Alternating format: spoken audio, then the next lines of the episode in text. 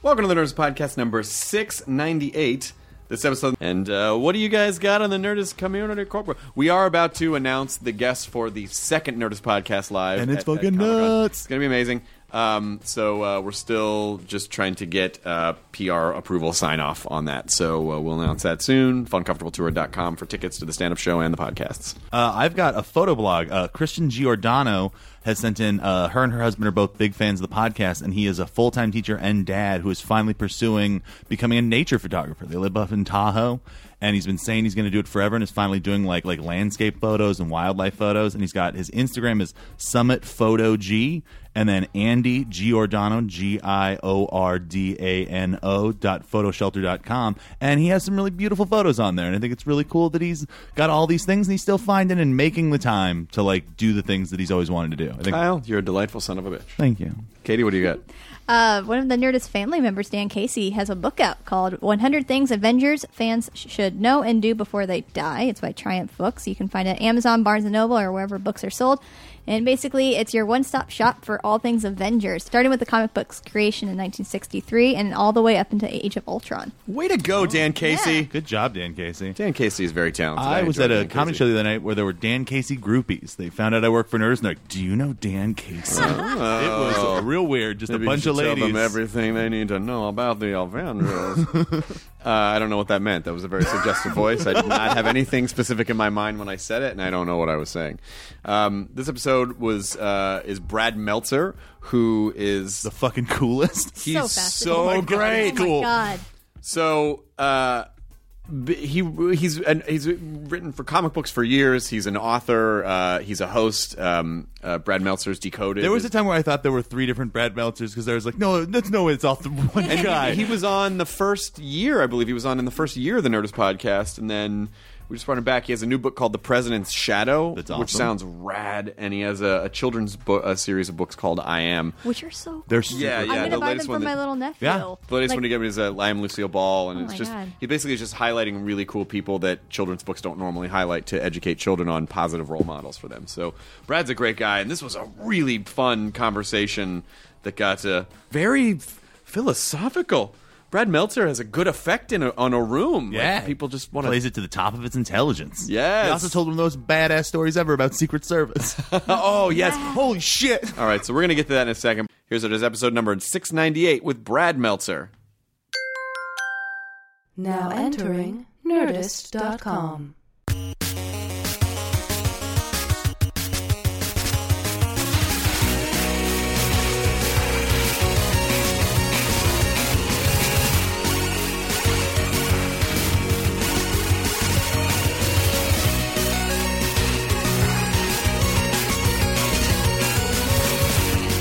is this Lucille Ball book you Presents have? for you.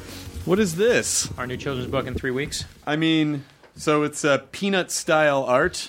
First of all, you're so good. You're fast. So it's to me, it's it's it's peanuts mixed with Calvin and Hobbes. Ke- Peanuts and Calvin and Hobbes, 100%. Right. That's what it is. So yeah, we've been doing a line of children's books. We start. I was tired of my daughter looking at reality TV show stars and thinking that's a hero.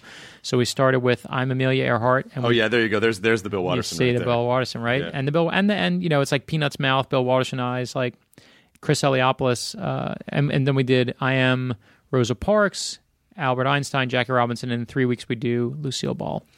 Do you know about our At Midnight stage? Is it you don't have her set, do you? It's the original I Love Lucy stage.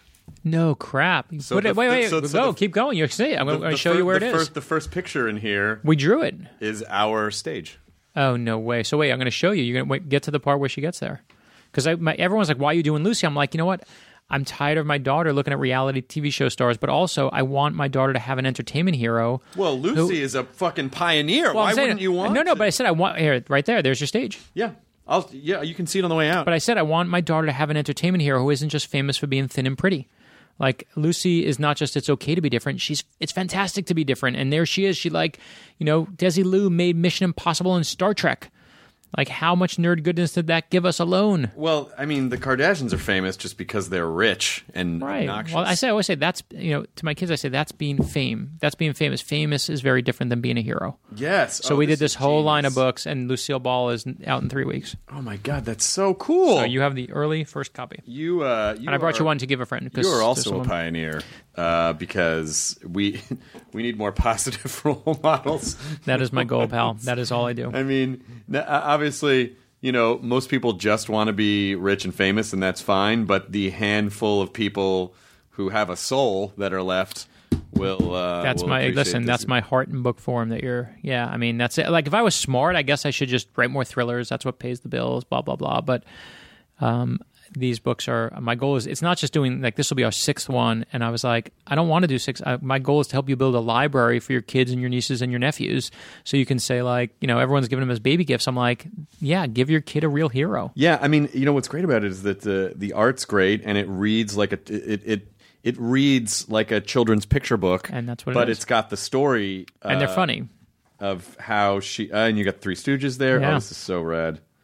This is so rad. Yeah, she's fun. You, she's uh, awesome. Bra- Bra- Brad. uh, You are a uh, Nerdist podcast alum from. I mean, from From the beginning. yes, That was it. The OG before, days. Before you had the uh, the entire you know metropolis that you now uh, you know are lord over. you came over to the E studio when we were in the G4 building in the E Well, we were in, we were in G four, and I remember that at that point in time, we were just like we were looking for rooms to record in because we were Yeah. just like maybe this room. What about this one? we just found an empty room and Right, sort of crossed no our was. fingers that no one would. It was like a sign on the door that said "Do not knock," and Yeah. that was like the setup. That was the plan. It was like, I hope uh, Giuliana Rancic or Ryan Seacrest doesn't burst in here and need to have an emergency entertainment meeting. That's right. That's exactly. I mean, it, it- I remember sitting at your desk and just we were still at that point excited that people were sending free stuff, right? like we were like, look, here's some free. They sent me free stuff, Brad. And I was like, cool. And you, you like, here's some free stuff. Had you started doing Decoded at that point? I don't even think so. I think it was even before that. This I had just done like- comics. This was probably like four years ago. Oh, it was definitely four years ago. Yeah, I don't think I was even on. I was not on TV then. No, Decoded hadn't even started. So we really launched your. No, I'm kidding. And listen, I everything I owe Chris Hardwick, Uh, Just I owe ninety to you. of it. Okay, I'm just going to ask for a 94. small tithing. Listen, Uh, it's LA, baby. Everyone gets a percentage. You know, it's been interesting. So, so the LA conversation. Just for a sec. Do you live in LA? No, Florida, You live. What part of Florida? Fort Lauderdale. You live in. You live in Fort Lauderdale. You're not. Wait, are you from there? My mom's from Miami. wait, where? Um, well, she was. I think originally, my grandfather owned a bowling center, sort of. I think sort of near Hialeah. My my when I but my earliest memories of Miami were Miami Lakes.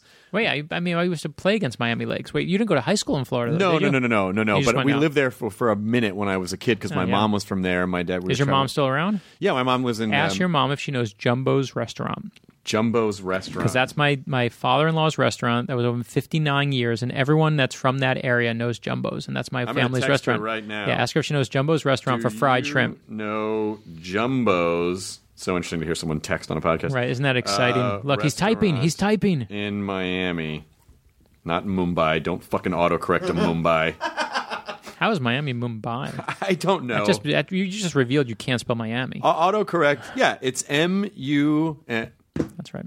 Uh, all right, so I've just texted my mom. Do you know Jumbo's restaurant in Miami? Let's see. We are awaiting the results the on game. that. Yes, my mom was uh, my mom born and raised in Miami. My Awesome. grand my grandfather and that whole side of the family, you know, lived. Yeah, no. So I see you're California crazy, and I raise you Florida crazy.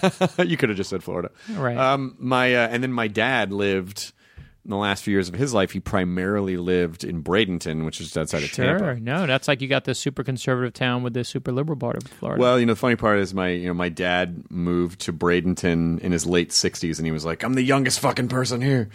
But uh, uh, it was it was crazy. It was a crazy town, but it's this idea. You know, on the last Hostful podcast we did, I was telling Jonah about something, and I explained where it was and what streets it was near. And if you're not from Los Angeles, that drives people crazy because they go, "Oh, it's like the Californian sketch. Why you guys say where things are?" and here's my message to anyone: Los Angeles, if you lived here, you would understand, is fucking massive. And it's there's no centralized part of LA. That's right. And there's no centralized identity of Los Angeles. It is basically thousands of municipalities strung together by traffic. And each little area has its own identity. So when you say, I went to Fry's, it's it's saying where something is informs its identity. So you would say going to the Fry's in Burbank would be going different to the Fry's in Woodland Hills, which is different than the Fry's in Hermosa. Like it's so saying where things are gives you more information about what they are because of because that's how we, It's ge- like we saying- geotag our conversations. Yeah, and it's like saying which Harlem Globetrotters do you like best? Then if you say you like Curly Neal and Meadowlark Lemon, you know what part of you're talking. It's just like that. okay, my Like, mom. right back. Do you know Jumbo's Restaurant in Miami? No. Of course. Why? This is my family's restaurant. Say my say this. You know Bobby Flam. Do you know Bobby Flam? Yeah, that's the owner. That's my father-in-law. Let me tell you the story of Jumbo's restaurant because it's Okay. actually spectacular. You, you need to hear this for your mother. So Jumbo's restaurant, uh, like every restaurant in Miami during the '60s, if you were black, you couldn't eat there. You they just went, you had to go around the back. You had to be served everywhere else. My father-in-law takes over the restaurant in the '60s, and sees Martin Luther King Jr. and is inspired and says those are rules for an uncivilized time. They have to change. Hires the first hires three black employees. Thirty of his white employees quit. They're like, I'm not working with anyone who's black.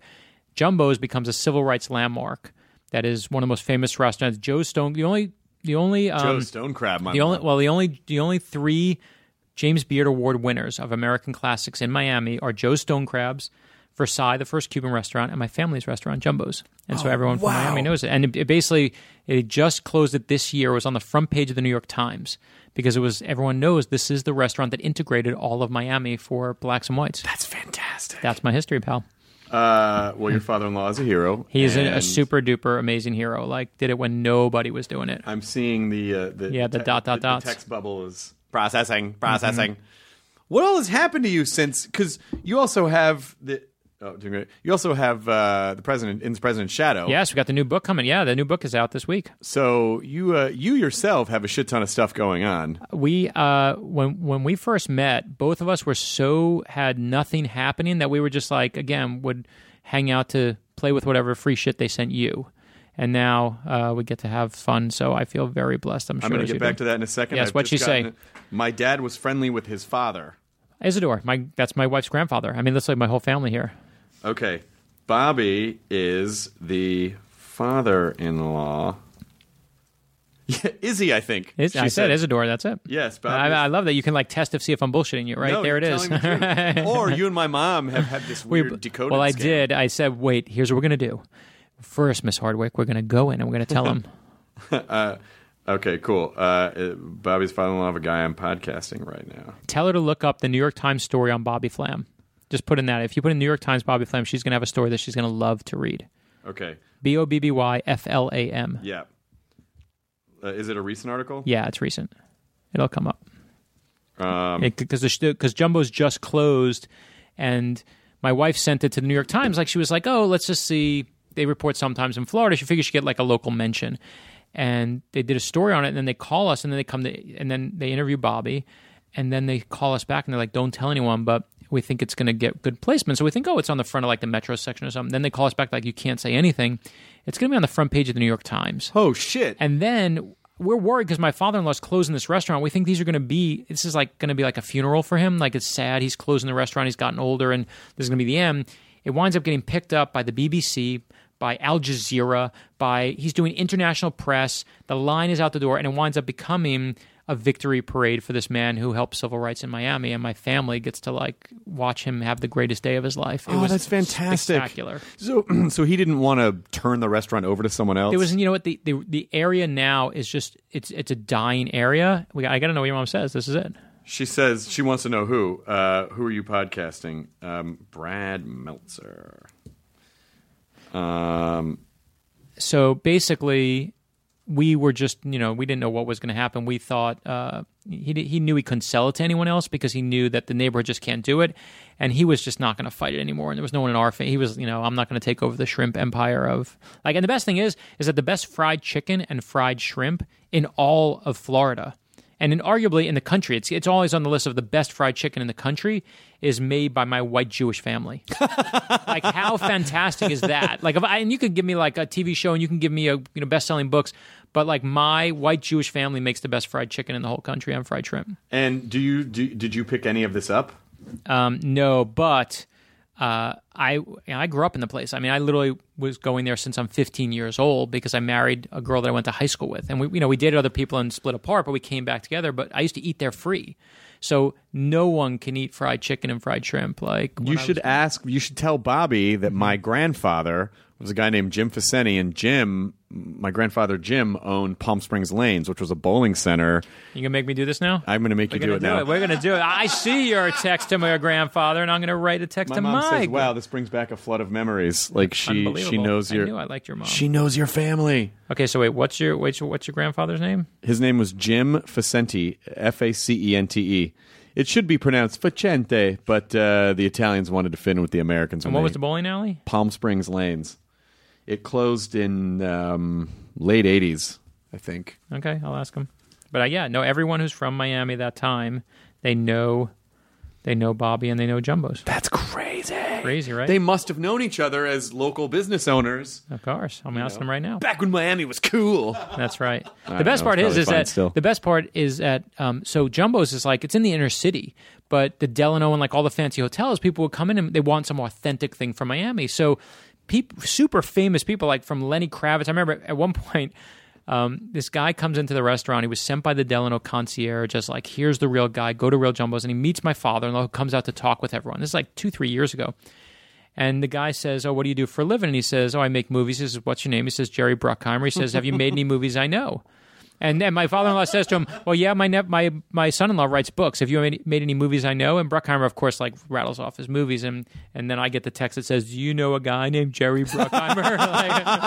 like, which is fantastic. so yes, Bruckheimer, that's not a real name. which is uh, so I'm going to ask him right now. You know, Miami. My I, I have um, I have a lot of memories, but they're sort of like snapshots. I mean, growing up in Miami. I mean, for the brief period of time that I was there, and of course we would go back every year and visit my grandfather in the bowling center. But you know that that Palm Springs Lanes is where I. My grandfather was one of the first people to put video games in the bowling center. That was a big deal. So, and what he- games did he have? Um, he well when the when the when the place was up and running, he had uh, Defender, Zaxxon, Gorf, Track and Field. Gorf and Zaxxon were.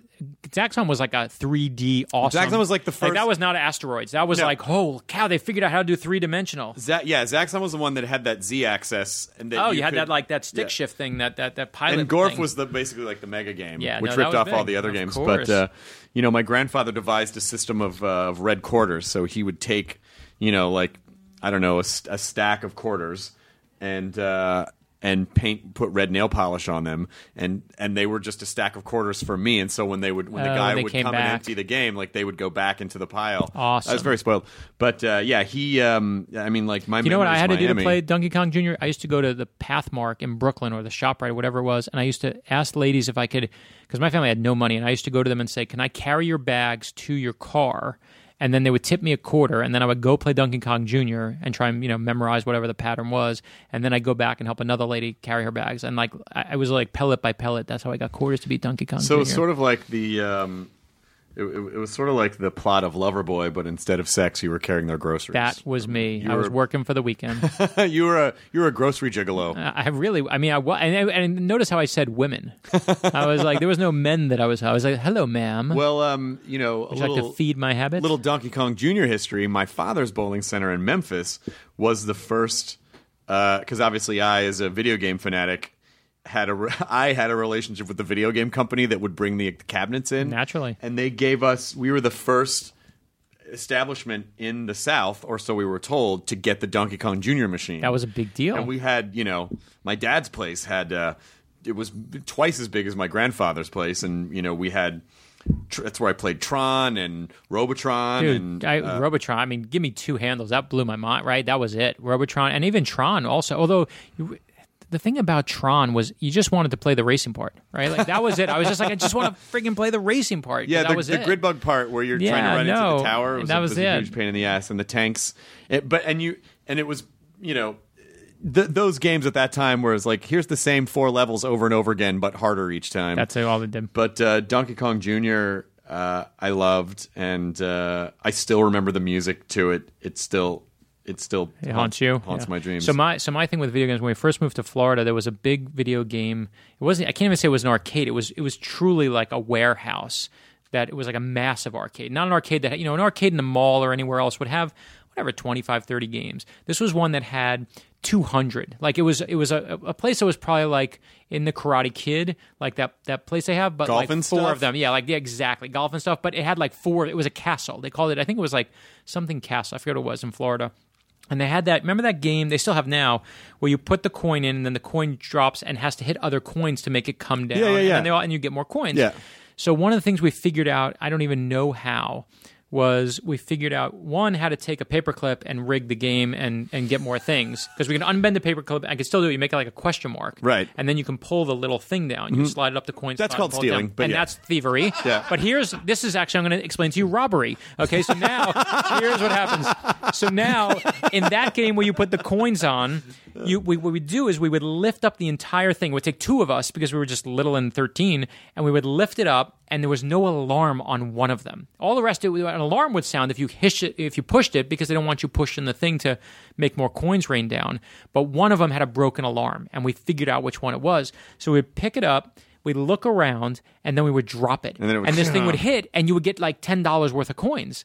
And we could stay there for like 19 hours straight because we and i used to keep i was so obsessed with video games on a notepad like that but on a true legal pad i kept a list of every video game i played because i was planned to have the record for playing the most video games of anyone in the whole world oh my god. and i used to go at just this one place lift it up feed my habit and keep going well, I think the joke was on you because all that money ended up going back into their establishment. I, I, I did. Uh, So I think they was probably fully knowing. The knew- smarter thing would have been, I'm going to take their money and leave. Right. Instead, I was like, haha, I'm what going to take you your money on and give it back to these people that I stole it from. You know, there was a there was a great cheat in Galaga where I can't remember which level it was, but I think maybe after the second stage, if you uh, if you kill everything but but leave one I remember one you're, you're, you're saying something I remember. if you yeah, leave tell one, me what if it you was. leave one bee this. left. And then you just let him keep falling and falling and falling. At a certain point, he stops firing missiles at you. And when he stops firing missiles at you, when you're sure after a couple screens he's not firing missiles anymore, you shoot him, and then nothing fires missiles at you for the rest of the game. I remember. I don't. I, I, it sounds familiar. The one that obviously took my whole life was was playing Adventure on Atari. Oh, of- That oh my God, one. of course. I mean, there was no better cheat than than finding you know that invisible you know the Invisible the, thing the to go into invisible the castle. to Yeah. go into the castle Yeah. and, and and find you know the the weirdly written silver glittering letters. And I remember finding that and being like, no one in the universe now knows. What I know sitting at this Atari. Like, I remember just because there was no one to tell, there was no internet, there was no, you couldn't even get the cheats. And I was explaining to my son the other day because he, you know, listen, we, we play PlayStation, that's what he loves. But I was like, you understand that when we get to a hard level, you go on the internet and you find out how to do it, and that's it. I'm like, I freaking played Zelda. I remember saying one weekend, one Christmas break, I spent the entire Christmas break cracking Zelda. And the only thing worse than spending your entire time doing that is is your friend who sits next to you and watches you do that. Right? like that's the only lower form of entertainment is like is like the guy who's riding shotgun on you solving Zelda for a week of time. So I, trust me, I, I I love that. For me, for the other 2600 game that I, uh, well, besides Pitfall, but um, Superman. Superman. I, I have the. I mean, I really felt like I had the world record. and, and because uh, you figure out, I could still do. By the way, I could still do it. I can't remember. Oh, I can't remember remember what all the. I can't remember what all the screen. Oh, I remember going back forth, and then you went back forth again, and I could do it. In, I think it was like 19 or 29. I forget what it was seconds. yeah, yeah. I remember it because it would give you the number, and I'd be like, I did this in 19 seconds. There's no one on this planet that's beating me at Superman. I don't know if I got down to 19 seconds, but I think I. It was like 19 or 29. It was I, some th- I, nine thi- I, number. I think I was around 30 seconds Yeah. because once you figured out what the screen map was, That's you it. catch that guy, catch that of guy, catch course, that right? You got diagonally up this, yeah. this way. Yep. And then Lex Luthor, and then And the helicopter. but you could take a picture. If you took a picture of the screen, you could send it in to. Was that an Activision game?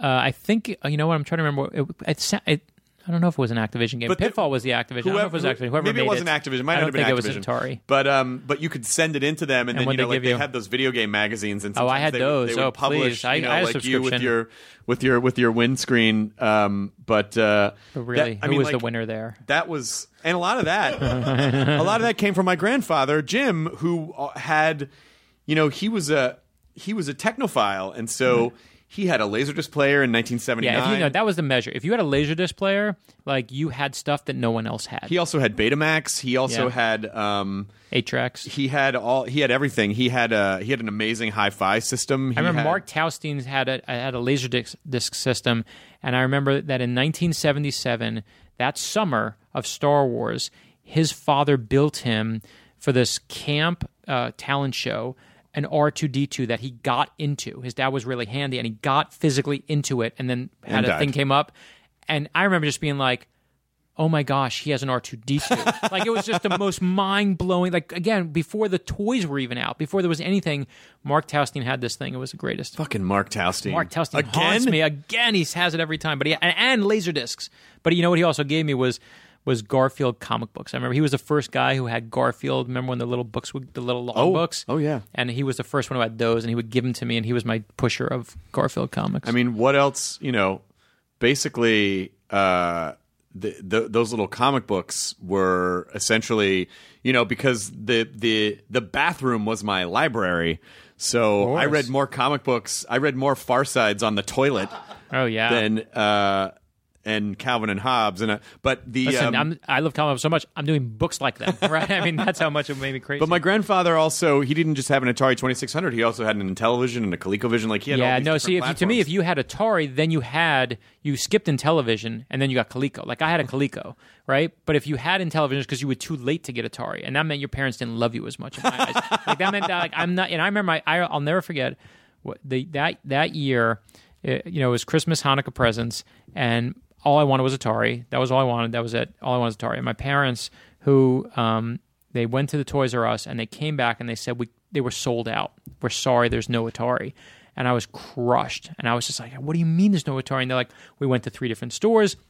No Atari. And they said, We got you this. I hope you like it. And they handed me this box. And I was like, What is this piece of crap? And I opened it up and it was an Atari.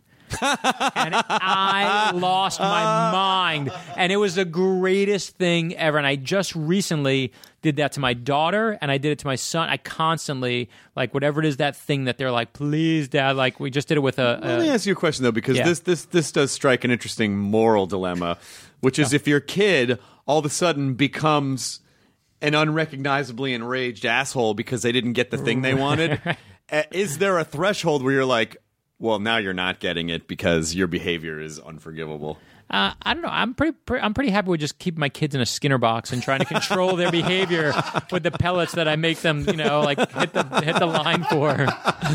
so I, I'm I make peace with that. I'm fine with it. I feel like that's what my dad did with me. I'm like, that's okay. It's so funny now that our that our uh, that, that the the Gen Xers now are in the in my day. I mean, like Right, I, you know, like I, are. you know, I'm, I'm I was playing Witcher three over the weekend. Like I mean, I can't even.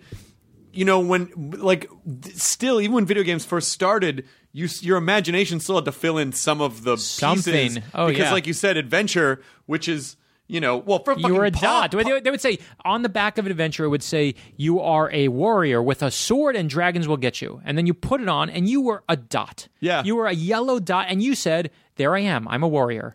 You know, like and you just well, well, it com- all. coming out of Pong.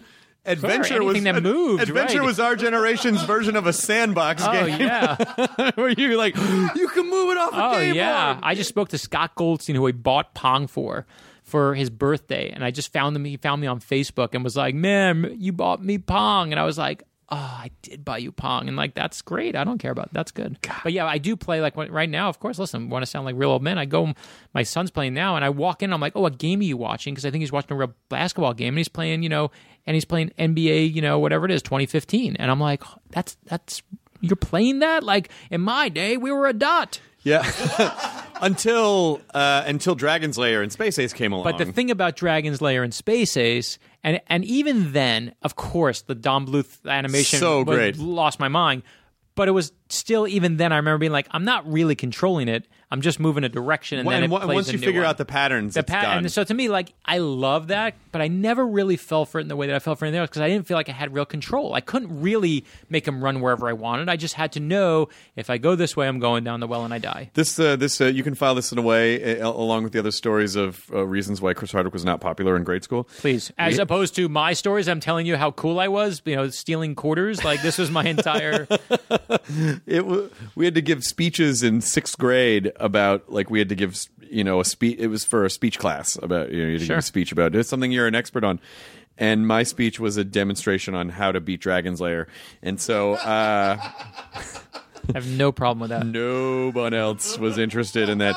It turns out sixth grade girls are not interested in beating Dragon's Lair. So when I'm in 12th grade and you're supposed to be interested in girls and that, you know, you really forget about sixth grade, you really want girls. My speech and debate final was about why Superman is the greatest superhero. and I'm like, that's fine. Like in sixth grade, I give you that. I'm literally in 12th. I'm 18 years old at this point, and I'm yes, still but doing you it. went on to write comic books, No, and and so listen, I, I again, there's nothing nerdy about loving what you love. That's it. I'm okay with it. Yeah, I, I'm really glad that uh, you know I'm really glad that something didn't deter me from being into the things that I. I mean, you know, I I I I I would try to hide it every once in a while because it was a source of great. It was a source of of sadness to me because in a pre-internet world, you just couldn't really connect with any more than like three people. Right. You, I was the only kid in my school that read comics, and then there were there were maybe like two other kids that I can remember. Scott Kohler, who would lift the machine with me, and another and one other kid who liked video games. And to find those kids, were it was a lifeline, right? To find someone else who was like you. And I remember going even to camp and finding that one kid who also liked comics. And I was like, oh, there's two of us. Like that was a miracle. You know what I it, what's what's kind of interesting now is how when we were growing up, if if someone used the word nerd, it was in a derogatory way. Sure. And now what's funny is how it's flipped and how people are saying you're not a real nerd. Right, like they're right, right. using it like they're using the reverse as a way to demean you. Of course. And and it bo- it bothers me when people say that to me. It's like you don't fucking know me, but at the same time, it also kind of weirdly satisfies me because now the reverse is being used to shame people, and I think that's there's something kind of has to be cool right about that. But the co- you know, but it begs the question, right? The the greatest question that we can, well, maybe there are better questions, but I'll ask it: is that when you How do love we cure something, cancer? I was Oh, gonna, no, no, wait, no, I'm no, sorry. Whatever cancer. you were I'm gonna talk say about this okay, one, right? okay, I was okay. just going to say I, I, I, I hyperbole myself to death, but the but I well, really when when your culture is based on being an outsider and no one liking what you like, when everyone likes what you like, does it take away from your culture? Um, it it depends. I'll tell you my my response to this is. Uh, it depends on why you like those things. Well some said. some Very well people, said. That's right. If some people are more obsessed with being fringe, then it's going to bother them. Of course. If you like something because it possesses qualities that you identify with, then it doesn't matter. Because Right. I don't care. You know, fucking great that Comic Con's 150,000 people, and great. You know, I don't care that there's fringe people there who may not know every Doctor Who episode. You know, like if if it supports the culture and it makes people more comfortable about like liking what they like and being able to be public about that, I'm a big supporter of it because I was always ashamed growing up because it was not. It was you know you, we were socially ostracized, and so now I feel like. Yeah, great. Strength in numbers. Fantastic. Yeah, you know? see, the for me, I actually was never ashamed by it. Maybe I just was like not as, as socially aware as you were when you were little, but I never had shame in it. I just knew that that was my thing. Like I remember going, and we were on a camp walk, and it was a two mile camp walk. Um, and and the Jews, we don't walk more than a mile without complaining, right? So it was a two mile. It was too far. It was really hot. It was a summer, and basically. Uh, I remember going to we stopped at a 7-Eleven and my parents had given me a dollar. Everyone got a dollar to kind of like get a drink. And I remember going into the 7-Eleven and there was a spinner rack and I, I saw the Yoo-Hoo and I was like, oh, I, I need a Yoo-Hoo. I'm dying. I'm really thirsty. And then I saw the spinner rack and it had a Justice League of America at the end of a of a double part story where the Justice League and the Justice Society fight the Secret Society of supervillains. And I remember going, I could have that Yoo-Hoo or I can have that comic. And I'm dying of thirst here. And I was like, you know what? I'm going to read that comic. I'm going to drink the backwash of every person's here, you know, like of their yoo-hoo.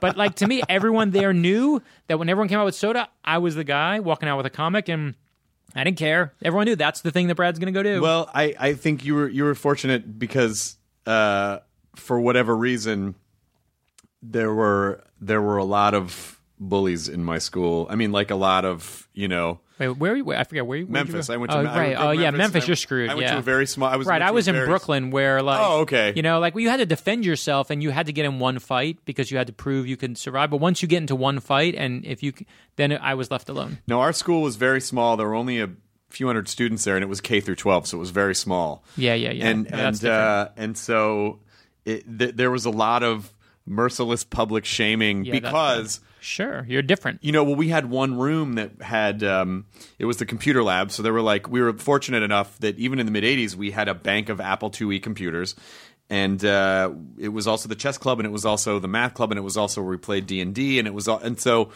it was uh, it, it. We were easily identifiable in a small grouping of people, and to be into nerdy shit in the South, Yeah, in- no, no, at that time, that, it right. was it was a lot of and not being sport like I had to play I had to play sports oh, in seventh and eighth grade. I had to play sports with the fifth and sixth graders, and so that sort of Oh, yeah, I didn't even play spot. I remember my, my dad made me play little league, and one year, and and I found that actually when he when my mom died, I know I played one year, but I never knew. I knew I didn't like it, but I just thought I quit. And when my mom died, my dad said to me, "It was your mother who basically came and was like, Stewie, leave him alone." And she knew, like she protected me from that. She was like, "He's that's not his thing. He's never going to do that." And my dad always would have rather been buying like baseball cards. Like I think when he got me, my dad was like a, a big kind of like Brooklyn mobster type. Like he'd be like, "Hey, how you doing? How you doing? How you doing?" Like he was just that's who he was. And I think when he got me, like he's like, "Oh, I, I got the kid who likes to read. Oh man, I got the gay one." You know, like he just had Right. no idea what to make of me. Like and but to his credit, when he would have been rather be buying baseball cards, he he was he used to work as a manager of a greeting card store in Penn Station, and there was a little bookstore there where you can grab like you know whatever a couple books for five dollars. But he would always buy me comics, and I love that you know he that was the one thing he he knew I. He would have rather been doing something else, but he would feed my little habit. I think that's probably the best thing you can do as a parent. I would imagine is being tuned in enough to your kid to go, hey. I don't understand what this thing is that you're into, but I know you like it, And and, that's how feed my parents were with me. They That's knew right. I loved comedy, so they bought me every comedy album. They knew I loved video games, so they, you know, like they they they fed that habit, and uh, and I feel like that's the I feel like recognizing an aptitude or or a desire for something in your kid and helping to foster that is is the best thing that you can do, even if you don't get it. Right. So now tell me what you do in this. So I'm on I'm on book tour right now at the at the second stop in Washington D.C. I, ha- I actually brought my kids with me just because we used to live in Washington. We were going to go see family friends. So I'm at the book signing. I'm you know there's a nice line waiting, and my son walks up, my youngest son, and he's got all this money and change, and I'm like, where'd you get all the money? And he says, "Oh, from these people." And I turn around, and basically the woman says, "Oh yeah, he's charging us uh, to draw pictures for him because he wants to save up for the Lego Death Star." and now I'm like, "You can't charge our readers," but then I'm like, "But that's actually brilliant." Like He's giving, he's providing said, a he's giving a service. service, right? And I said to him, and, and I said, I, I have to promote that. Like that's where I came down to me. I'm like, you know what? I know he's bilking the readers and playing on their like sympathy because he's cute and adorable, and the Lego Death Star is something worthy of buying. But I'm like, have you know? And you, you see, my wife was like, "You can't do that. You got to wait." He came up with a resourceful way. I to- was to, like, to go to it, man. He didn't just ask you for the money, Right, he could have said, "Give me the money," and we purposely listen. I can buy him the Lego Death Star, but I want him to have something that he knows is the Atari But of if his that age. desire forces him to discover that he likes to draw, awesome, right? And, and he's drawing, him, right? That's what I feel. I'm like, keep drawing, man. Do whatever you want. And so he sits there, and I was like, that's exactly where I netted out. I was like, you know what? Although the next night I said, so we're now we're in uh, we It's were not, like, in, it's not like it's three card Monty. Right, right, right. Like, keep your eyes, kids. Keep your eyes. And so now, the next night, I say, "How about this though? How about we do drawings for people, but you do it out of kindness?" And he literally stands up. I did it during the Q and A as I'm telling the story, and he goes, "I'll think about it." I was like that. I'm like respect for that. How old is he? Seven. Seven. Seven. You know, I was just thinking of another point. But he's going to be an agent clearly because the kid is just working the the angles. He know he gets it. No, totally he's, gets it. He's he's he's a little he's a little grifty. Yeah, oh yeah, no. As long as he gets that Lego Death Star. I was I was thinking about your earlier question, and it it's starting to chew away at me even more, and I'm starting to get annoyed. It's a question that someone asked me in- at Comic Con. That question I asked you. about about does you it like? Yep. Would you like it if? And here's what I would say. It, and I will tell you, that was 10 years ago. And it, that question still, I, I come up with a new answer every day for that Well, question. because people, uh, the people who complain about it would argue, people who would say, well, everyone likes it now, so it's not cool anymore. Those people would argue that the fringe nerd, like the, the people that are just coming in and experimenting with it, are posers. Oh, Well, you're that's just trying to be right. They don't not like it anymore. They're mad that someone likes it. It's like when your parents like the band that you like. Right. When your parent, when mom says, "Oh, I love your new band," you're like, "That's not my favorite band." But I would argue that those people that don't like it anymore because it's gotten popular are the actual posers because they are the ones. Oh, ones. that's clear for that sure. they are the, because they're they're just liking it because they're of, just of liking its it popularity yeah. factor. But I will say, I will say this too. It's sort of like you did just make the point of, you know, your parents liking something, and in this, especially in this sphere of pop culture, people do attach their identities to things, and so when they see people they don't like, they feel like, well, I don't want to have anything in common with you, so fuck this. But that to me says, well, then you don't really like the thing for what right, it is. Of course, if someone if someone being You're there affects it. your You're liking life, it right? as a means to an end, not right. because you enjoy it. well, the question to me is, if no one were watching, would you still do it? Right. That's the question, right? Like, what would you do if no one knows, no one's like, and that's what you love? It, like when when nothing else around, you could choose one thing. What do you choose? And for me, it's always been the same stuff. Like, because again, you know, think about it. When I was when I first started writing novels, um, the only person who was doing comics was Kevin Smith, and then me. Like, I mean, it was the two of us, and I was just talking to him about it, and I said, I said, you know, you were the first guy on the beach, and I was the guy behind you. But like, I remember all the novelists at the time said to me, "Why are you slumming in comics?" And I was like, slumming. This is oh, I love comics. Like I, I, this is the best. And then now, of course, ten years later, they're all like they come to me because they say, "Hey, can you introduce me to DC and Marvel?" And I'm like, I'm the I'm the drug dealer for you know to like make the introduction. But I love the fact you know that you can see it's just pure. Like those people who were there in the beginning, they weren't. There was no money. There was no fame. It wasn't cool, and it was actually like potentially people thought bad for my career. And I was like, I don't care. I'm doing it. I love this thing.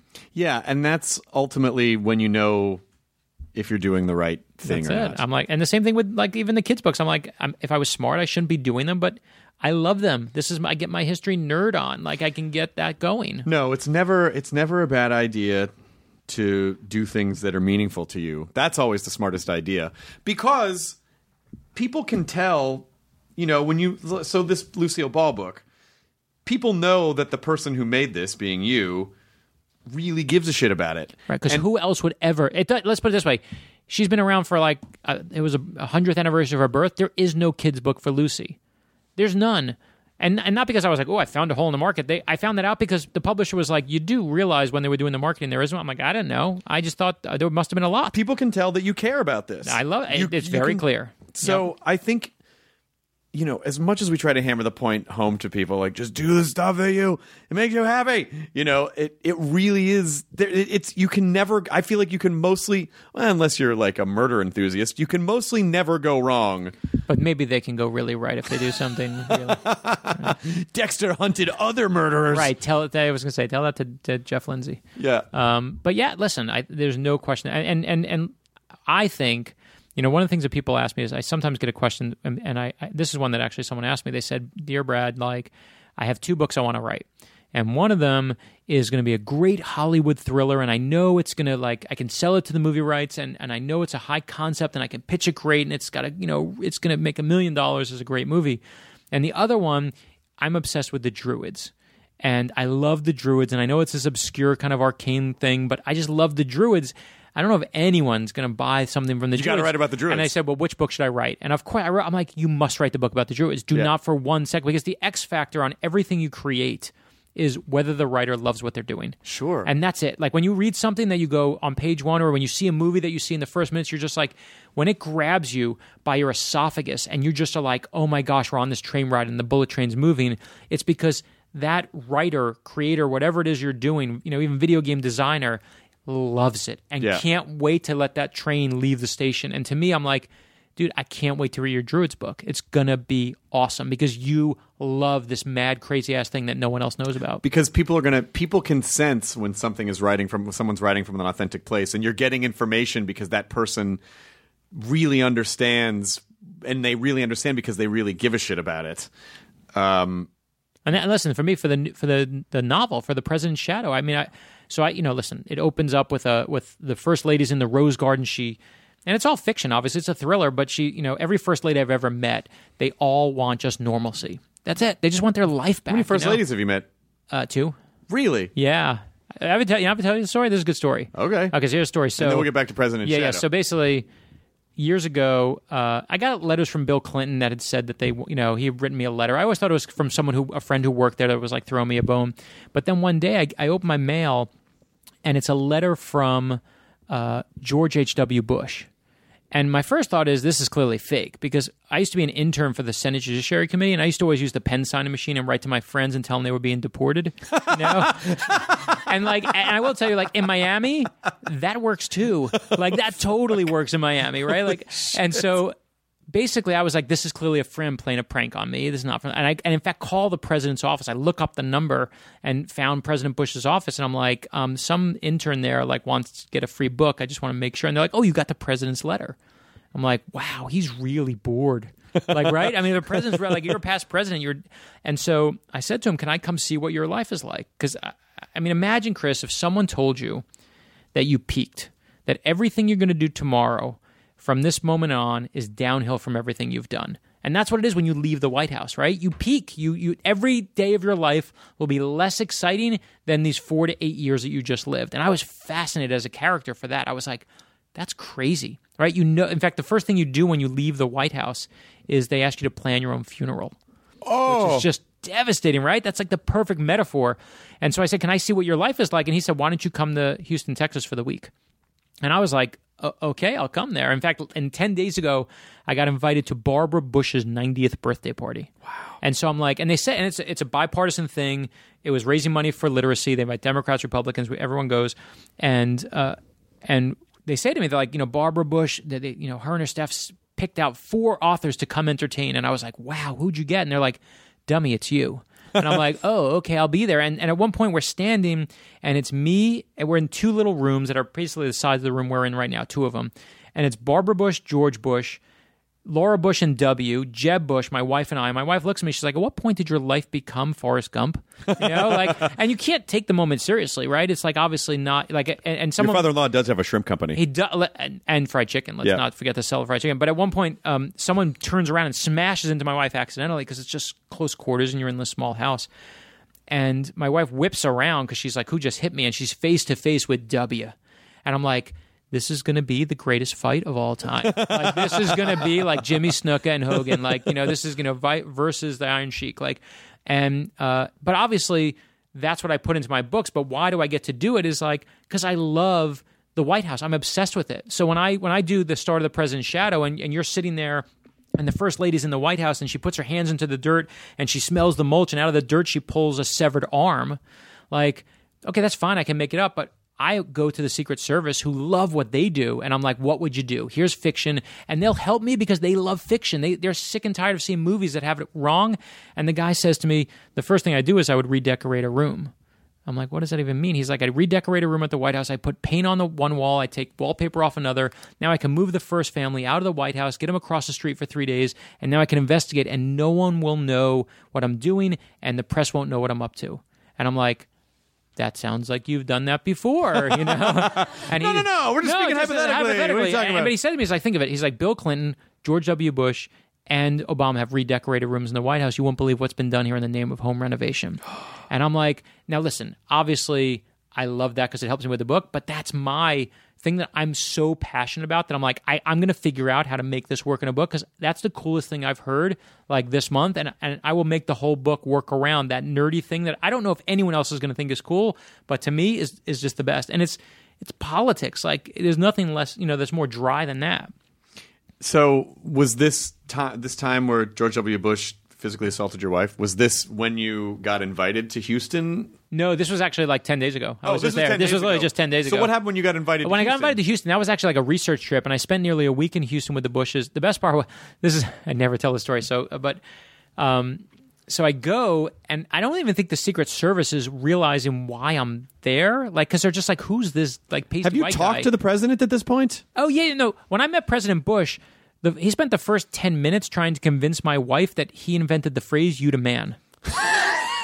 That's a quality This is A George plus Bush joke. Sr.? George Bush Senior, like the one who's like ninety three. I'm like, that's a quality joke. And my wife is like, you know, Brad, he invented you. I'm like, no, he didn't. He's lying to you. Like he's lying to your face. But I'm like, you got to respect the joke, right? I respect a good joke anywhere. And so I, I sit with him. He invites me into the house, and at one point. We're watching TV. I'm just watching TV just to see what he's watching because I'm like, what is a president who's left the White House? What does he watch?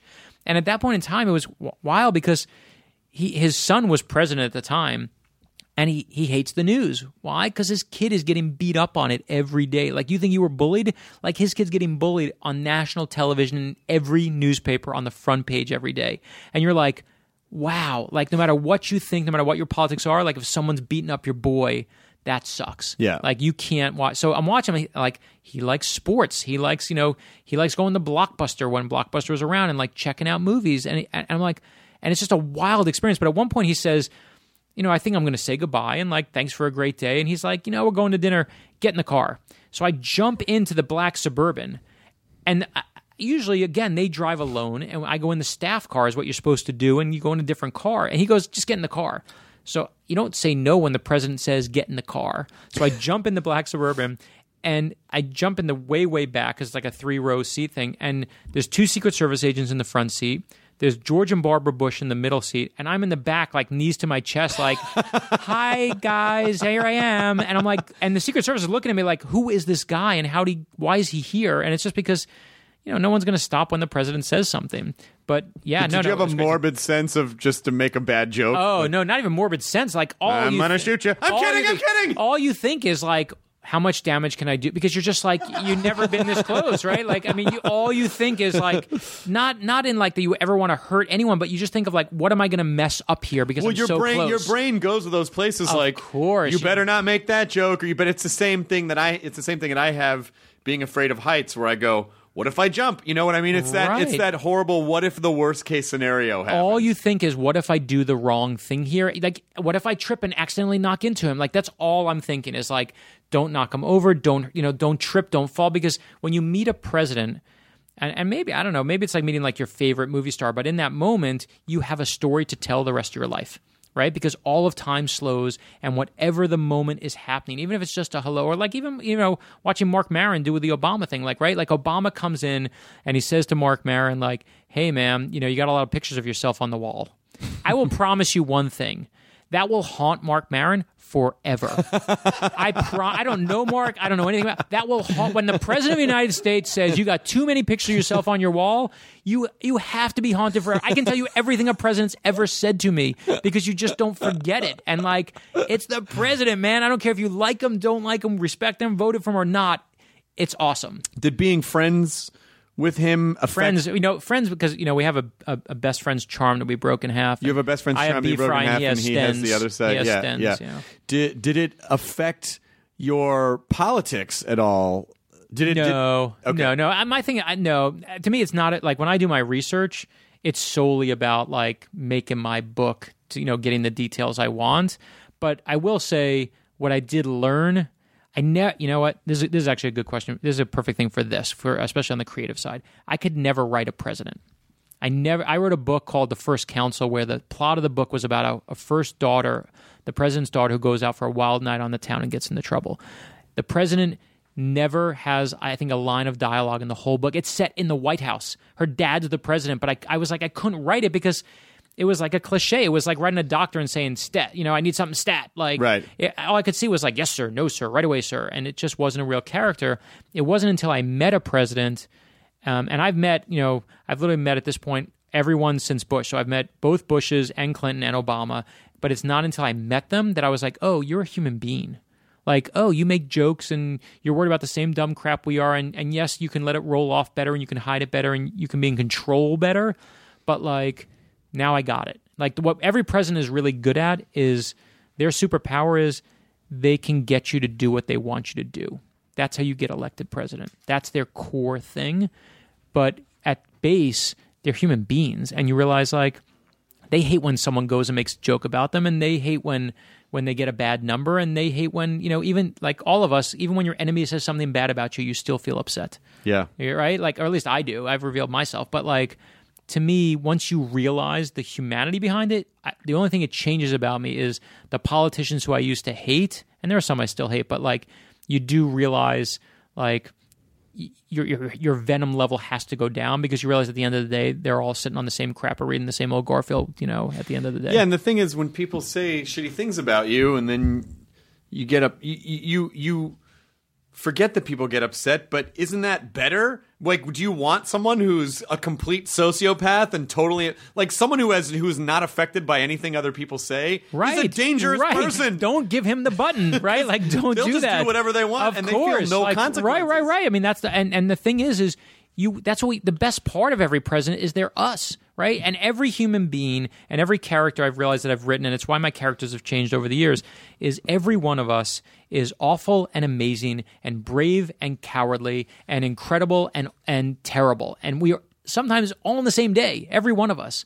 And and to me, once you realize that and figure it out, like your venom of like he's the worst person ever, or I bet even like listen when you go on you know that big show, whether it's you know the Oscars or anything else, and you see, and you feel whatever venom you feel, or when I get a review that comes out in USA Today saying something bad about me, you can't hate anyone in the same level that you used to hate when you were 21 years old, right? Because you just know that how it feels to you. Sure. Like, and someone said to me, you know, every bad review feels like your mother said it, and I still believe that.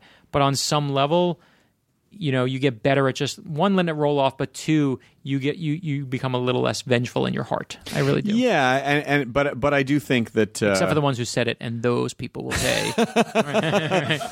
oh, you know, what- oh, you know what? At Bobby on, uh, at Jumbo's, he used to have a, a death wall, and in Jumbo's in the back, if you wronged him or, or owed him money, he would put you on the death wall. And as far as I was concerned, that was the best kind of thing. And and the best was is that people actually on the death wall started dying. oh shit, And that was awesome. Like that's when you're like the death wall works. like don't go near. Or the Bobby death was wall. killing people. Or he was a sociopath. And- and- and then it was not actually and chicken you magically were there eating. chicken crumbs uh, always at the. I wonder why this scene. chicken has such a specific flavor to Right.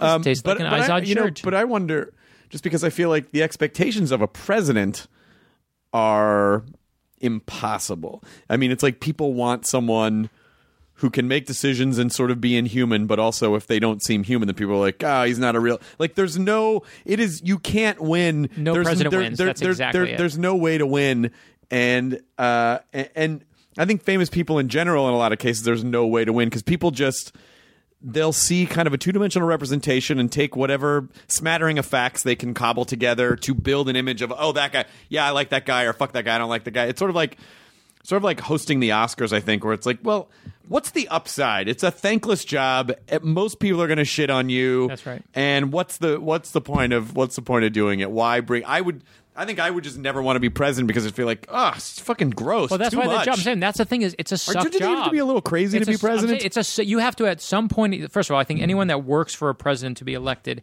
has parenting issues. Like I really feel like they have a hole in their life that needs to be filled by a dad that's missing, and that's why they go around this person to like fill you know like when someone dies that you love with your whole heart you have a hole in you. And the only way you must fill that hole. And to me the only way you fill that hole is you got to transform in some way and you got to fill it with a person or something. Some people do it with the wrong things whether it's drugs or alcohol and some people try and find actually good ways to fill that hole. And i think that people who surround presidents have these holes and presidents themselves at some point in time have to alone sit and say you know what I think I can run the whole world. Right. And that takes a level of amazing, you know, uh, you can call it narcissism, you can call it like ego, you can call it whatever you want, but you got to have that thought. And that is just rough. And and I think uh, one of the things that that Bush sent to me is he once sent me uh, Ronald Reagan when he left office put a note in the Oval Office desk and left a note for, for President Bush that said, "Don't let the turkeys get you down." That's what he left from, and then and then Bush left a note for Bill Clinton, and Bill Clinton left one for W, and W left one for Obama. It's the greatest hidden tradition of the modern presidency. There's always a note when you get to the office. Is the it first day always is it always different? and it's always different. And and I asked uh, President Bush about the note, and and I opened up my email, and he actually it said the president wants you to have this, and he actually sent me the note he left for Bill Clinton. And no one had ever seen it. His biographers hadn't seen it. They were like, "Why'd you give it to the schmuck who writes fiction?" You know, like I'm like, I don't even know why he gave it to me. But when you read the note, and it's actually a super generous note, like it's actually like we're rooting for you and the country's rooting for you. But the thing that's fascinating about it is that the only thing he mentions twice in the note is basically like the press is going to come after you. And it's very clear that here you are, the most powerful person on the planet, and it still stings to him that you're no way prepared for the beating you're about to take for the next four years to eight years. And even if you think about what Reagan said, don't let the turkeys get you down, he's still saying, like, you're going to take a beat. You think you're taking a beating. You have no idea what is coming. It's it's almost like it's almost like it's almost like a regeneration. Like you know, this is what you got to know, Right. But and and and it's got to be way worse. I mean, I'm not even going to say it's got to be. It is way worse because as an entertainer, it's not like my decisions affect people living or dying, livelihood. You know where funding is going. It's just sort of like No, no lives are relying No, on no any of us, right? No one.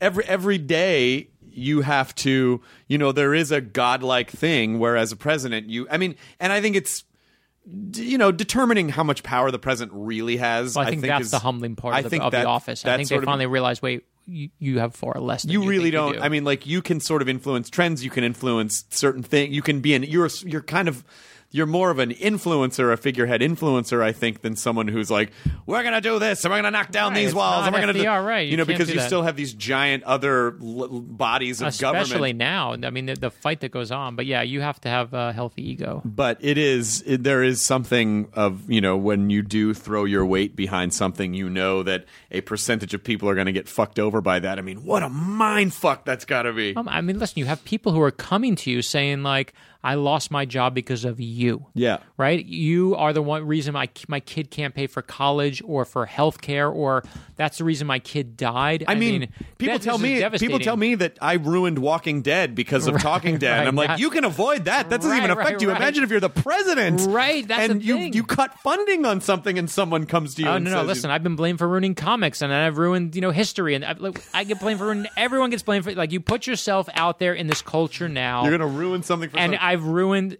something. And the be- I think you know, actually we should embrace that, Brad. You know what? Be a ruiner. ruiner, ruiner, it- and that's good. Because if you're a ruiner, then at least you're stirring shit up, and then people are. Well, that you know, the best advice anyone ever gave me uh, about that is someone said to me, the worst thing you can say about someone who's a creator, whatever they create, whether it you know is is someone just says it's okay. It's better. Well, it's uh, you know again. There, there, it's this idea that I always go back to of like you know is it better to be polarizing than neutralizing you know No, I'm saying, and, and where do you come out? I am well I come more out on the polarizing side but I also don't 100% believe that it's good to Well, neutralizing is a is a much more positive word than just being like eh in the middle. yeah I, I mean I mean neutralizing in the sense that there's not there, there's there's not really a reaction it just Right, right. That's what I mean. If that's neutralized, right? If it comes out and it just sits there, But I also I'd don't- much rather I'd much rather touch someone and make them feel something. But I, I don't I don't believe in bad behavior attention though. So I don't think it's good. I, I'm not someone who thinks like, you know, like you look at something someone like Don Lemon and you're like, well, I, it feels like he's just trying to piss people off to get attention. And and to me, yes, it's he's polarizing, but I don't feel like that's a good thing. You right. know? Well, it, right. Uh, listen, lighting people on fire for the sake of lighting people on fire is a different. But I'm talking about just truly you're creating your work and you put it out there, and you know you're doing your best. That's a that's a different thing, right? Like someone who's just trying to whatever it is, whether you think they're getting attention or whether they think they just you know. because then you just become a troll. That's that's a, of course that's a we, we don't you know that's not the that's not the polarizing you need to be. But when you're just truly creating something from your heart and saying this is my best story and I'm going to put it out there, or this is my best video game, or this is the or this is the thing I love about Walking Dead or Breaking Bad or whatever it is, like I'd much rather it be out there and striking someone to say like I hate that than having to just go out there with a thud. Yeah, I would. Yeah. I mean, the thud, right? fine. And that's You the thing is like if you just give it the meh, I'm like, Did you read that, Brad Meltzer? No, Nah, it was fine. okay, right? I mean, that's the worst review of all. Like, and I and I get re- you know, listen, we all get reviews where of the thousands that come in, there's that one that you're like, that one's right. I can live with that one. That one is actually right. That's what I'm really not great at, and I'm going to learn from that one. And I can I can let the others roll off. I know when when someone says something bad, and I'm like, you know, that's petty, that's stupid, that's a personal attack. I can let those all roll off. But when you see that one that's right, that's the one that really one it, it gets me, but not in a bad way. To me, that's the one you should embrace and learn from. How do you know which one's right? You just, you know what? You it's, it's, it? it's a Supreme Court definition of pornography. It's you know when you see it, Mm-hmm. right? You just know that. You, we all know, although we don't acknowledge it, but you know what your greatest weakness is. You don't, you couldn't say it right now, but if someone said it to you, whatever it might be, you'd be like, "That's me. I do that." And when you hear that, you have to let your ego down and embrace that negative What's your thing. greatest weakness? I listen. I think for me, greatest weakness is again. It's hard. If you said it, I'd be like, yes, I'm guilty of that. But I listen. I think Well, people do know. tell- I'll tell you what I think Yeah, yeah. No, I'll give you my um my real one as a creator. We're talking about or as a, or as a person. What are we on? Oh, I don't know. Um, I I mean, I think I think you know. Let, us just let so you don't have to get super personal. Yeah, yeah, I- Why don't you say as a creator what you think? No, so from from mine, I know that I plot first, and then I have to work hard at the character. So I know when someone says, you know what, um, as you know, he's he's a great plotter, but you know the character work in this scene is you know is totally whatever. I'm like, I got to look at that. I got to attack that. That's what I need to work harder at. In comics, actually, I do much better because I know those characters better. But I acknowledge, wait a minute, I need to. I need to embrace that. And it's why in the last three books I started writing a series character. Because I was like, and now we got the reviews on this book have been the best reviews we've ever gotten because I've spent 1,500 pages with the same character. And I took that from people being like, the character's X dimensional and it needs to be fully dimensional. And I was like, I embraced that and I was like, I'm going to work at that. So I know that that's definitely, that's not what comes naturally to me. And I got to work harder at that. Yeah. I think mine, which actually I think also bleeds into personal life, is that I completely honestly, I think I'm I I get too desperate to be liked. And I think it goes back to being in grade school, Yeah. being into the stuff I was into, never being accepted by other kids, not knowing how to communicate with them, not knowing how to have conversations, fit in with them, talk to them. Yeah. No, no, I'm you a know, pleaser. I, listen, we're all pleaser. Every it's is a pleaser. It's not just pleasing, but I think you know, it's and, I you know, and I've gotten a lot better about it in the last few years. As as you get older, you start Right, to you to let get a little more comfortable, you Sure. know. But I know, you know, um, there have been a lot of times where I was like, oh, I think I just, you know, like that was me trying to be liked more than me. I, I get that. I, I will tell you this: that someone said to me, I thought this was amazing. Um, that whatever age you're at, when you really kind of, I don't want to say become famous, but when you when your work kind of hits the hits the world, that you're forever trapped at that emotional age forever. Hmm. That's interesting. So when do you think that was for you? I mean, I know it was. It was 27. That's when my first book came out. I know that I'm trapped. Like for a while, I will say I was trapped at that for a long time, and then I had kids, and to me, once I had kids, now I could write adults. I could never write an adult because I wasn't one. I couldn't figure it out. I was like, and I know I'm still not. I know I, you know, I because again, we spent an hour just now talking about Donkey Kong, right, Junior, and like I could You're wearing an eight bit spy versus spy shirt. Right, right. I mean, clearly, right. I mean, so I know that's okay. I was gonna say, says the man wearing squirrel, squirrel, squirrels. Yeah, right. my, my shirt is a neon. It's a neon squirrel, and it says "squirrel, squirrel, squirrels." on it. Right. Yeah. So yes, thank you, Mr. Kettle. And so, but I will say that in that, to me, I'm okay with that as long as you recognize that weakness. But I do think that that's why that's still your issue because you, you basically found your voice in that thing that that hurt you, mm-hmm. and that's where you're tr- you're going to be trapped, and you have to you have to transform. You have to you you will either transcend or you'll be stuck, and you know that to me is the journey you're on. Like that's the journey. No, and and honestly, it has gotten better in the last few years, and I see it in my stand up, and I see it because, and I see it. The podcast really help me because when you talk this much to people, You work it out. you have to. It's, you you can't you can't. You can't be fake that whole time, and, that's and, the uh, thing. You know, like you have to. At a certain point, you have to start opening up and talking about yourself. And when you do that, you know, there's a risk that people are going to go, "Oh, I don't really like who you are," and then you go, "Yeah, well, I and it's know. over. Sorry. Right, right. I don't know what to say." Well, that's the thing is, you know, for me, if you look at my first interviews I ever did, all I would do, I was like a, a, a first year baseball player giving the rookie quotes, like "I'm just happy to be here. I'm taking it one game at a time." I, you know, it's just everything was good. That's all I would say in my interviews. Everything was good. And then I finally was, I don't know what it was. I, I mean, I, I, I think it was my mom dying. Like when my mom died, I was like, you know what? I'm going to go out there and just tell everyone I'm completely and utterly devastated by the loss of my mother. And when I did that, I realized, oh, I can actually share with my audience the negative thing that's going on in my life. And it's it's profoundly better for me than just going out and saying the bullshit, which everything's grand. because it's honest. Yeah, it's on, and I, think was- that honesty is very, and I'm sure I know on this. Listen, I know you, even though we, you know, we just kind of like email back and forth and whatever. I know you a long time, right? Like when we started, I guarantee you, even from the start to now, you are so much more honest about how even you answered that last question. If I asked you ten years ago when I first met you, or however many years ago, five years ago.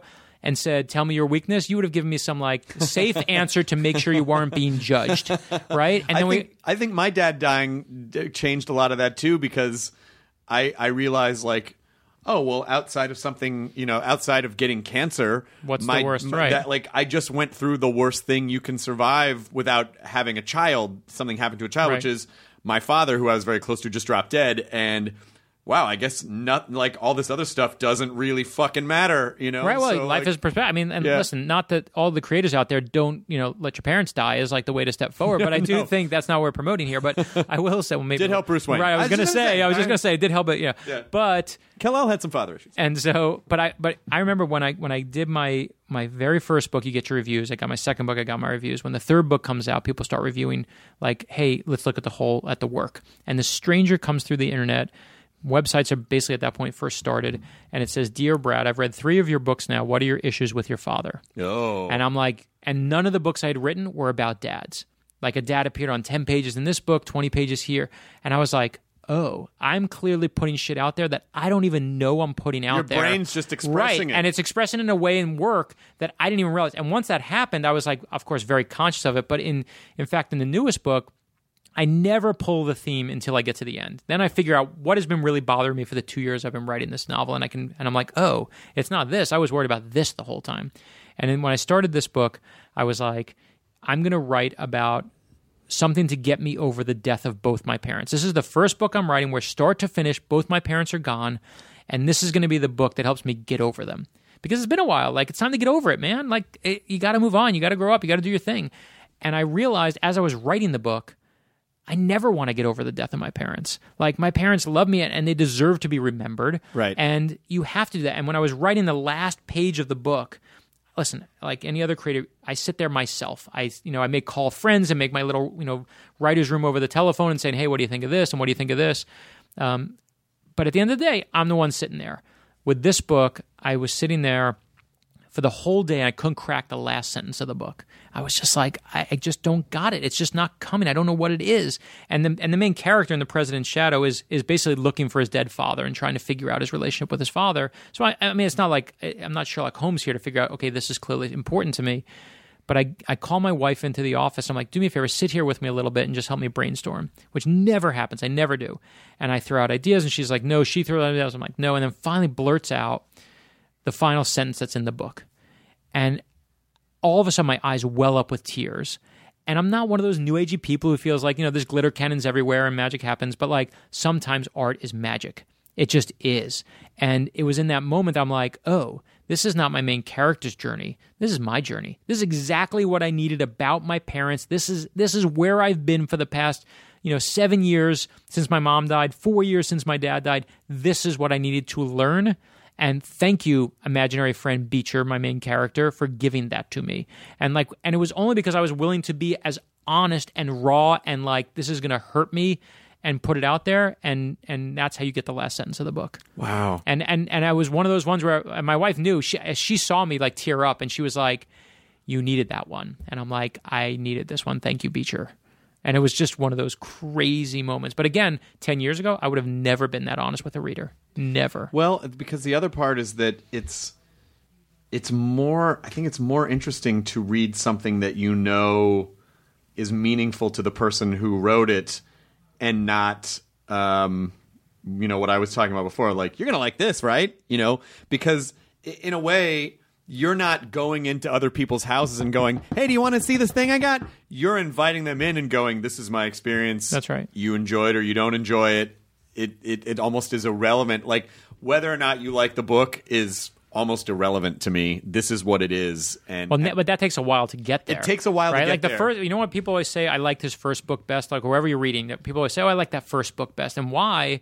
My theory on it is is because in that first book, when you read an author for the first time in their first novel, they don't have an audience yet.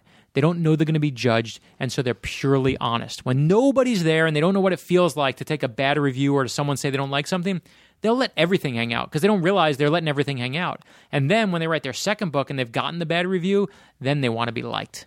You know, I was worried that because I'll probably just this is re- I'll probably shoot a special, Stein Sam special later in the year, early next year, and and a lot of the stuff in the special is uh, will be done.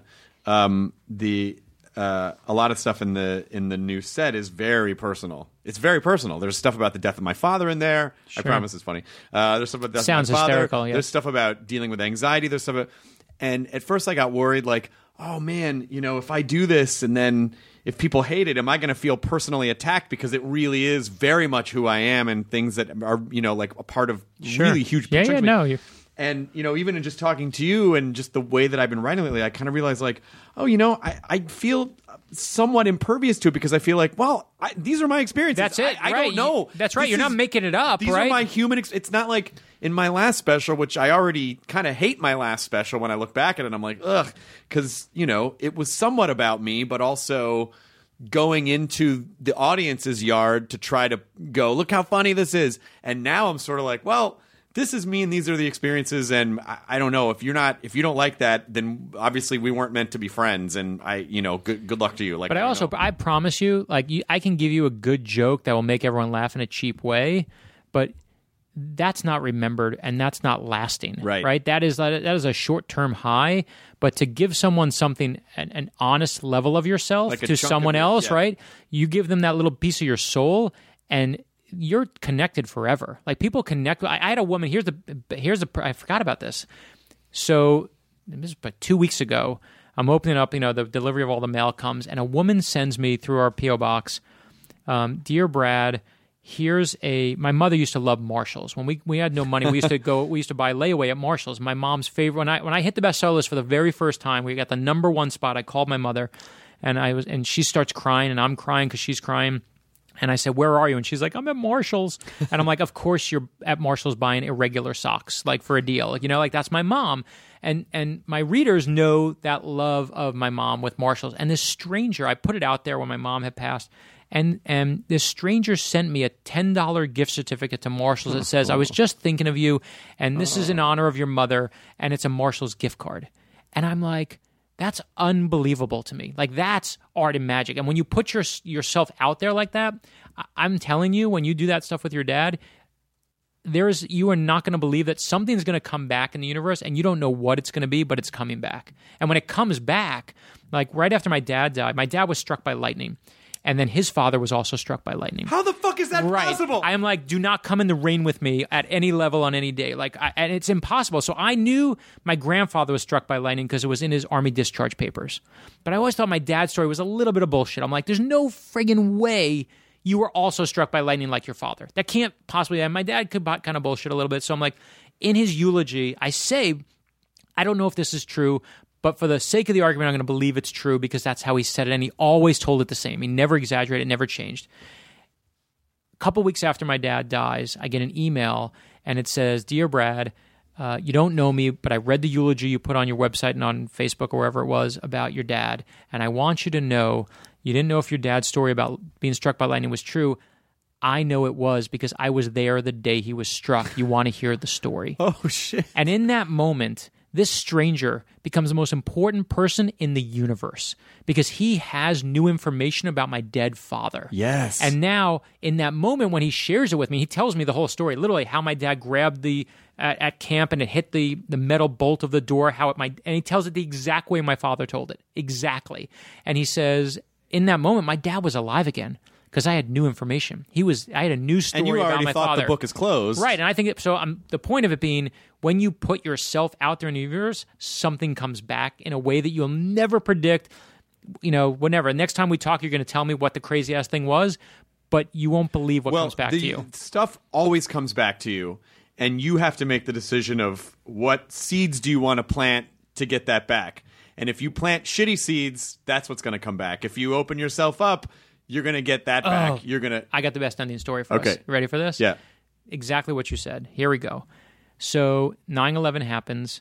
I get an email from a guy in a submarine, a sailor, and he says to me, um, I'm on this submarine. I can't tell you where I am. Undisclosed military location. We don't have many books, but we have your book, The First Counsel, on it. I just want to thank you, Brad, because it's brought me peace at this moment in time. I'm like, that's the greatest thank you I've ever heard. So I call my publisher. I say, can I get 10,000 books donated to the USO? She says, yeah. I'm like, that was easy. I'm like, I call another publisher. Can you get 10,000 books? We get 40,000 books donated to the USO. Now, flash forward 10 years. A couple years ago, the USO asked, they asked six authors every year to go over and entertain the troops in the Middle East. So I go to Kuwait and we go all across uh, the Middle East entertaining the troops. In the first stop I make, a guy stands up and says, I want to thank you, Brad, for all those books you donated all those years ago. And I'm like, wait, how do you even know that? No one knows that story. And he said, I used to see stacks of your books saying courtesy of the USO, so I knew you had to have donated them. I'm like, wait, you're screwing it all up. I'm here to say thank you to you as a soldier. You're not supposed to be thanking me. So now I come home and I'm so taken by this guy's thank you. I'm like, I got to find the original guy on the submarine. I'm going to track him down. So I track the guy down.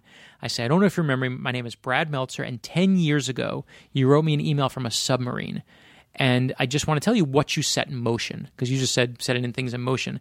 And I'm like, and I figure he's going to tell me he's inspired and, you know, was so great. And he's dead silent. And I'm like, are you okay? Because you could tell when something's bad on the other line. And he says, no. And I say, what's wrong? And he says, a couple days ago, my mother died from breast cancer. And what he doesn't know is my mother died from breast cancer. And I say, I'm here to deliver a message to you. And again, not in a new age way, but I said, when my mom died, everyone gave me, I'm sure like with your dad, like bad, useless advice, like, you know, take it, you know, in stride or it's Right. meant to be or crap like that. And I said, but one person gave me advice that I thought was really helpful at the time. And the advice was, our mothers never leave us ever.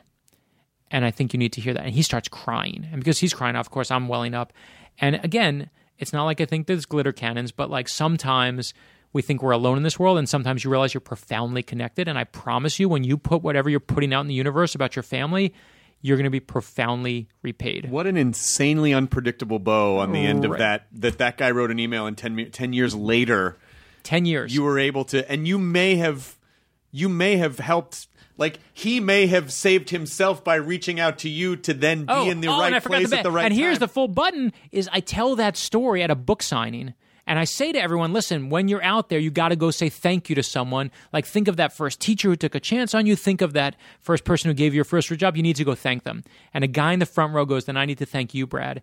And it's the guy from the submarine surprised me at the book event. and literally, I'm like, I could hear the audience gasp and I feel it against my chest. But literally, that's what he came in. It was like, it was the most unbelievable payback. So do whatever you're doing with your dad and your stuff and don't hold back on it. it you're going to get it. Brad, I it's so wonderful to see you again after all these years, and I'm so excited for you and happy and proud that you've done all these wonderful things. Congratulations on your grifter son Yes, exactly. and, Who's going to be, we're going to be working both of us for him one day. and your family, and also uh, I am Lucille Ball and President Shadow and Decoded and just everything that you're doing. Listen, advice to you. I love when good people, good things happen to them. Love seeing everything that's happened. It's been fantastic. Thank Vice you so much, man. Love you. Now get out of my studio. That's right.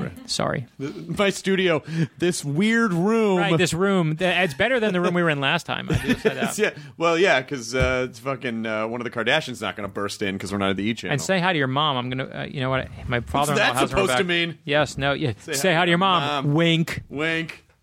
Uh, I will. Uh, enjoy your burrito, everyone. Continue to enjoy it. Make good choices. Put good things into the world. You know, maybe don't do it for selfish reasons, but if you put whatever you put in the world will come back to you. Plant your burritos. Gather ye burritos while ye may. I'm just going to start putting a lot of.